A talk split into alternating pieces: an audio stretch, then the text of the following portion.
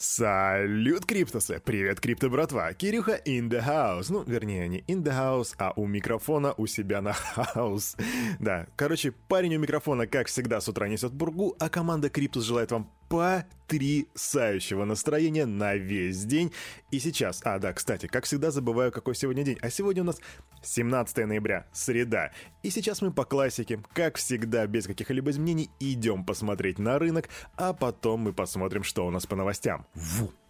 Вообще, когда я с утра говорил про хорошее настроение, конечно, я имел в виду с поправочкой на то, что у нас сейчас происходит на рынке, а происходит у нас сквиз, коррекция, я не знаю, называйте как это хотите на самом деле, потому что да, на Crypto Bubbles мы видим э, в основном красный цвет, хотя есть, конечно, там такие а, индивиды, как Сент, который показал 28%, Мана там неплохо подросла, но в целом это красный цвет, и это видно по капе. Итак, Битховен у нас 60 232. По сравнению со вчерашним днем он упал на 1,3%, но это не самый низкий показатель за прошедшие сутки. Эфириум 4218, минус 3%. Рыночная капитализация у нас, как я говорил, 2,61. То есть, чтобы вы понимали, с пятницы по сегодняшний день почти 400 миллиардов баксов было выведено с криптобирж, вернее, с крипторынка.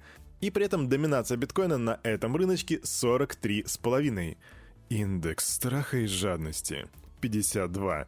Вообще показатели там в 50-55 считаются нейтральными, однако я считаю, что в этом случае это не совсем корректно, потому что у нас произошло падение с 72, по-моему, до 52, и это, скорее всего, будет иметь инерцию, и на самом деле реальное положение дел такое, что люди где-то сейчас на 40 находятся, но это мое личное мнение. Немножко news from Соединенные Штаты. И это даже не то чтобы новость, это апдейт предыдущей новости. Итак, Байден подписал инфраструктурный план без поправок о криптовалютах. Что? Какой еще план?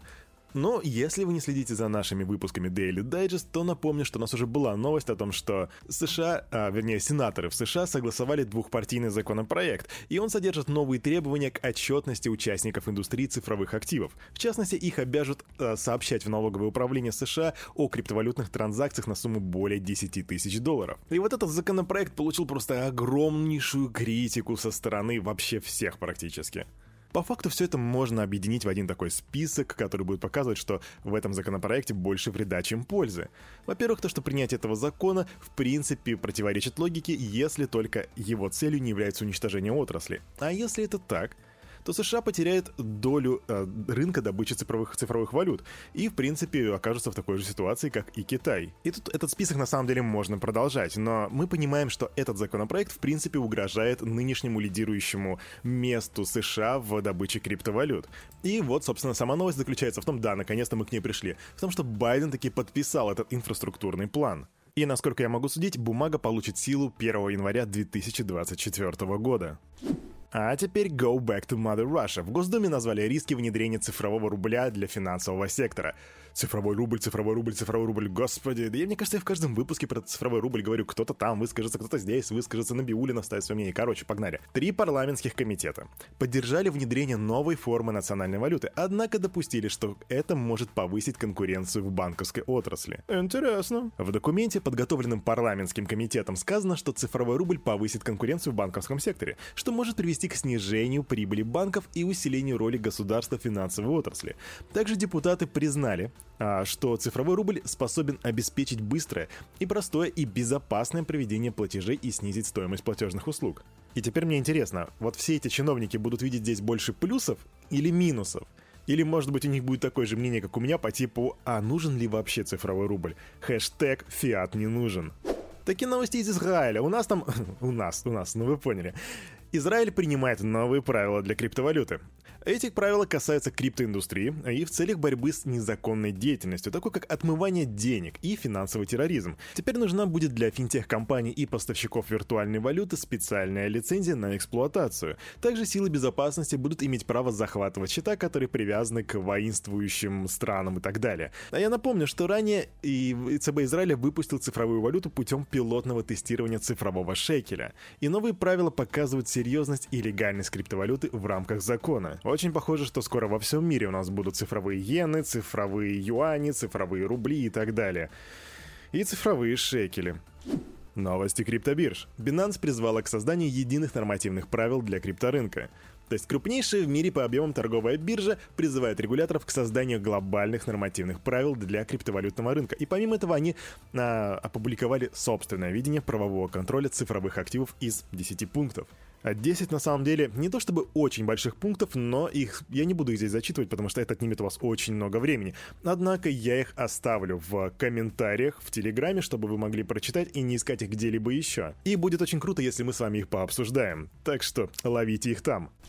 Новости по дедушке Бетховену, ну и, конечно, мы здесь не можем обсудить эту кровавую бойню, которая произошла сутки назад. Все мы знаем, что курс биткоина впервые с конца октября, то бишь почти что за месяц, снизился до 58,5 тысяч долларов. То бишь за сутки биточек подешевел более чем на 10%, а капа биткоина упала до 1,12 триллионов. В результате обвала котировок за последние сутки были ликвидированы позиции более чем 200 3000 криптотрейдеров на сумму более 808 миллионов долларов. И это, к слову, если есть на рынке такие люди, которые считают себя неудачниками, что я только вошел и все упало. Чувак, есть ребята, которые давно на рынке и которые ликвидировались, так что...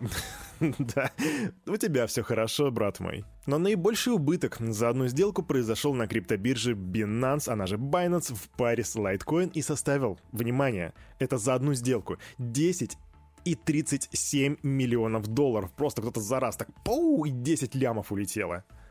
Ну и очевидно, что на фоне всего вот этого вот сквиза больше всего пострадали трейдеры, которые торговали, разумеется, биточком. На втором месте по этому показателю оказались трейдеры по эфиру, которые потеряли примерно 34,2 миллиона долларов. На третьем месте это был Litecoin. Почему же так произошло? Ну, некоторые связывают снижение котировок с тем, что были введены вот эти вот правила отчетности для криптоброкеров, о которых я говорил в самом начале. Да, помните, самая первая скучная новость?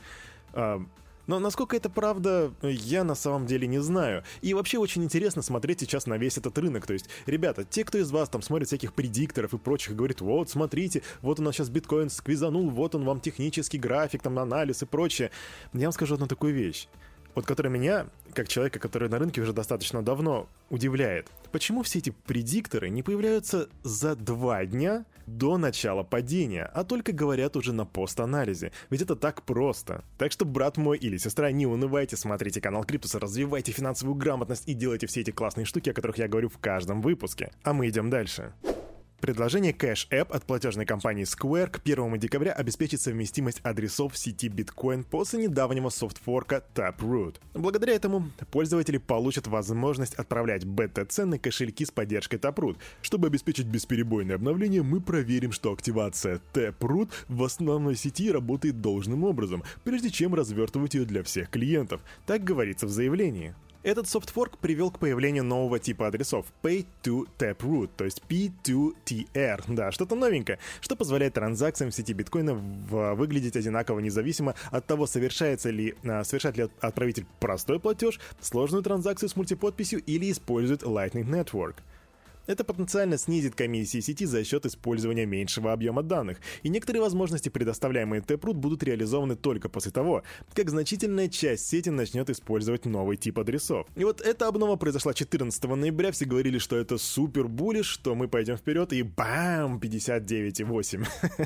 Да, не все случается так, как мы этого хотим.